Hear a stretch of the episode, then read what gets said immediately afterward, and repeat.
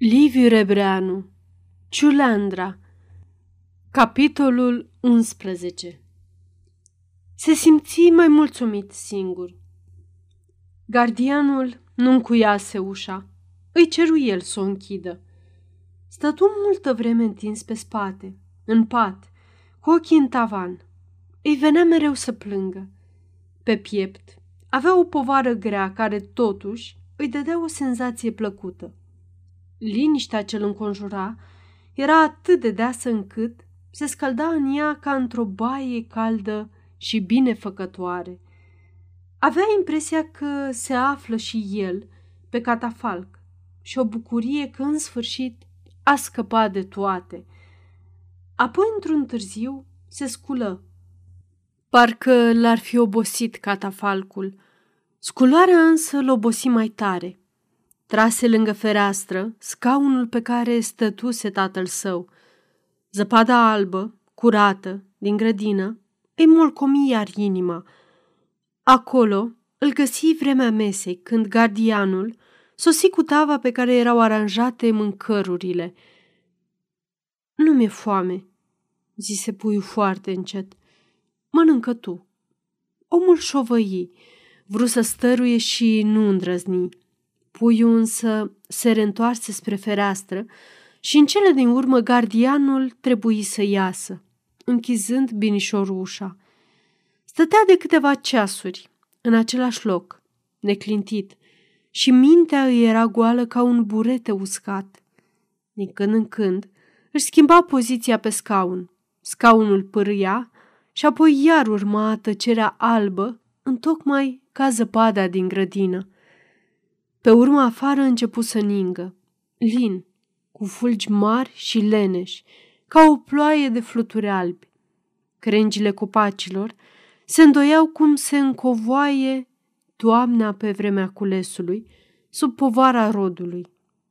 Pe zidul împrejmuitor se agățau vălurele, se îngroșau puțin și se năruiau. Puiul se simțea bine așa, fără gânduri, Vremea trecea peste dânsul ca o apă curgătoare, într-un murmur prelung, moleșitor. Ochii lui sorbeau numai albul lin, în care se topeau începuturile de gânduri, ca niște bășicuțe de spumă pe oglinda unui lac adânc.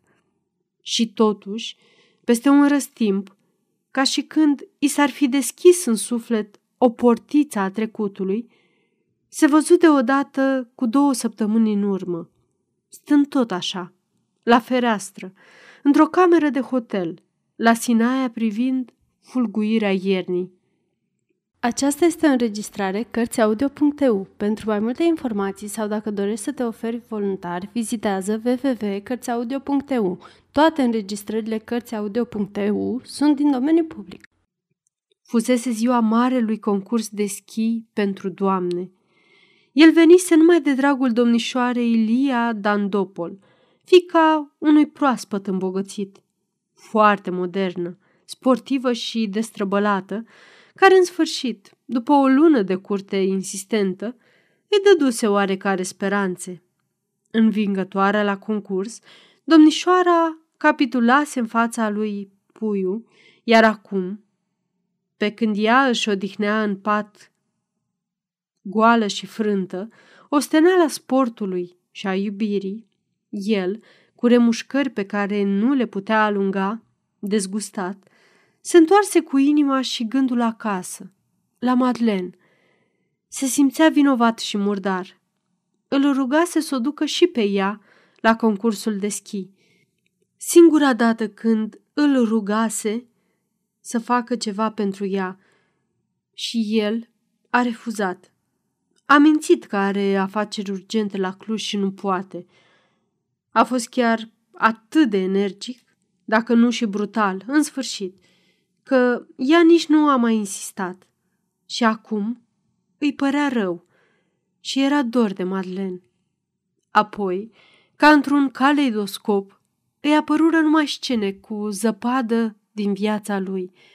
Se vedea mintitel de vreo cinci ani, în costumaș alb de lână, înfofolit până în vârful nasului, călare pe o săniuță, agățată de sania cea mare, în care tante Tilda îi zâmbea încurajator, înfricoșată totuși să nu se răstoarne odorul, iar odorul scotea niște țipete de indian, când de veselie și când de groază încât răsuna șoseaua. Serboarea pomului de Crăciun, în salonul cel mare la tante Matilda, în cinstea puișorului abia intrat în liceu, un brad uriaș, înconjurat de alții modești, toți înzăpeziți și încărcați cu luminițe aprinse, încât păreau o pădurice în flăcări. Pe jos, numai zăpadă și sub braz numai cadouri pentru el și pentru toți colegii lui invitați în adins. Și de sus ningea mereu. Niciodată nu și-a putut explica cum a făcut tante Tilda minunea asta. Se înserează în ceșmigiu. Pe o bancă, el, acum în clasa a șasea, alături de o fetiță cu nășciorul în vânt și niște ochi de veveriță. Primul amor. Banca era sub un copac bătrân, cu crengile plăștite. Ea aranjase întâlnirea aici, ca să fie mai romantică, iar el curățase zăpada de pe bancă. Se țineau îmbrățișați strâns și le era cald și el o săruta mereu pe buze și pe ochi, căci buzele erau tot atât de fierbinți pe cât de reci ochii. Din când în când, câte o creangă își scutura zăpada peste ei și ei se bucurau.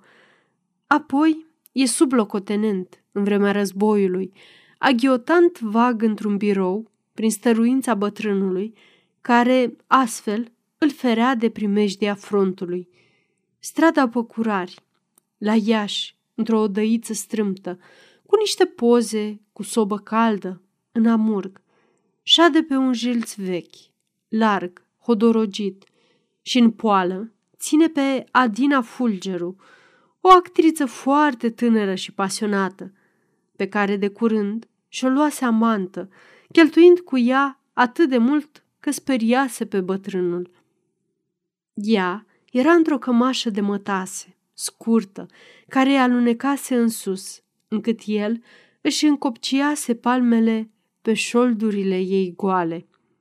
Cu brațele moi, petrecute după gâtul lui, cu obrajii lipiți de obrajii lui, își auzeau amândoi respirația și priveau tăcuți pe strada murdară cum treceau încet căruțe scârțietoare cu cadavre de exantematici prin insoarea deasă.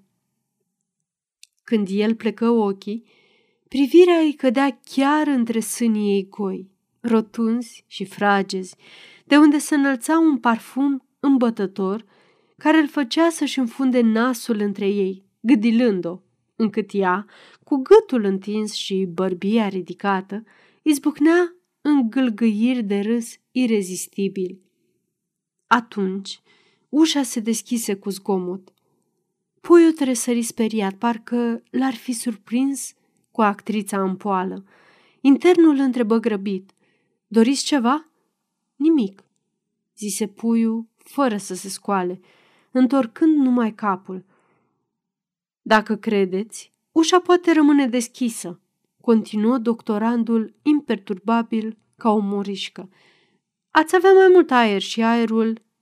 Da, îl întrerupse puiul rece, cu fața însă iar spre fereastră. Internul încetă, dar mai stătu două secunde, parcă ar fi așteptat să-și exprime totuși vreo dorință. Ieși. Ușa era deschisă. Puiul îl auzi spunând ceva gardianului. Se ridică repede. Își curmă îndemnul și, în loc să meargă la ușă, început să se plimbe prin odaie. Parcă ar fi vrut să-și dezmorțească oasele. Apăru gardianul. V-am adus ziarele. Ce ziare? Cine ți-a spus să-mi aduci? Întrebă puiul bănuitor. Mi-a lăsat poruncă boierul cel mare să vi le aduc, regulat și seara și dimineața, să nu vă fie urât, zise gardianul. Bine, bine, murmură puiul liniștit, reluându-și plimbarea. Gardianul puse ziarele pe noptieră, se retrase până la ușă și așteptăm un moment potrivit ca să întrebe iar. Domnul doctor îmi spuse adineauri să aflu ce obișnuiți să luați la cinci și să vă aduc ce poftiți. Puiul se opri în fața lui și răspunse mâhnit. De ce nu mă lăsați voi în pace, măi băiete? Mișcat parcă de mâhnirea lui, gardianul zise umil, șoptind. De conașule, noi trebuie să executăm ordinele, dar dumneavoastră să mă iertați. Sinceritatea înduieșă pe puiul, care mai făcu câțiva pași și apoi, întorcându-se la dânsul, îl bătu pe umăr prietenește. Așa-i, dar vezi, eu sunt cam nervos. Uite, adă-mi atunci un ceai, numai să fie foarte fierbinte. Apoi, așa dau, boierule, făcu gardianul prizând curaj și limbă. La supărare, omul trebuie să mănânce, că altfel supărarea te roade mai rău și te doboară. Se duse bodogănind bucuros. Puiul se învioră, luă un jurnal, își aruncă ochii pe titluri. Într-un colț zări, crimă conjugală în lumea mare. Le pădă foaia murmurând. Nu vreau să știu nimic. Nu mă interesează nimic.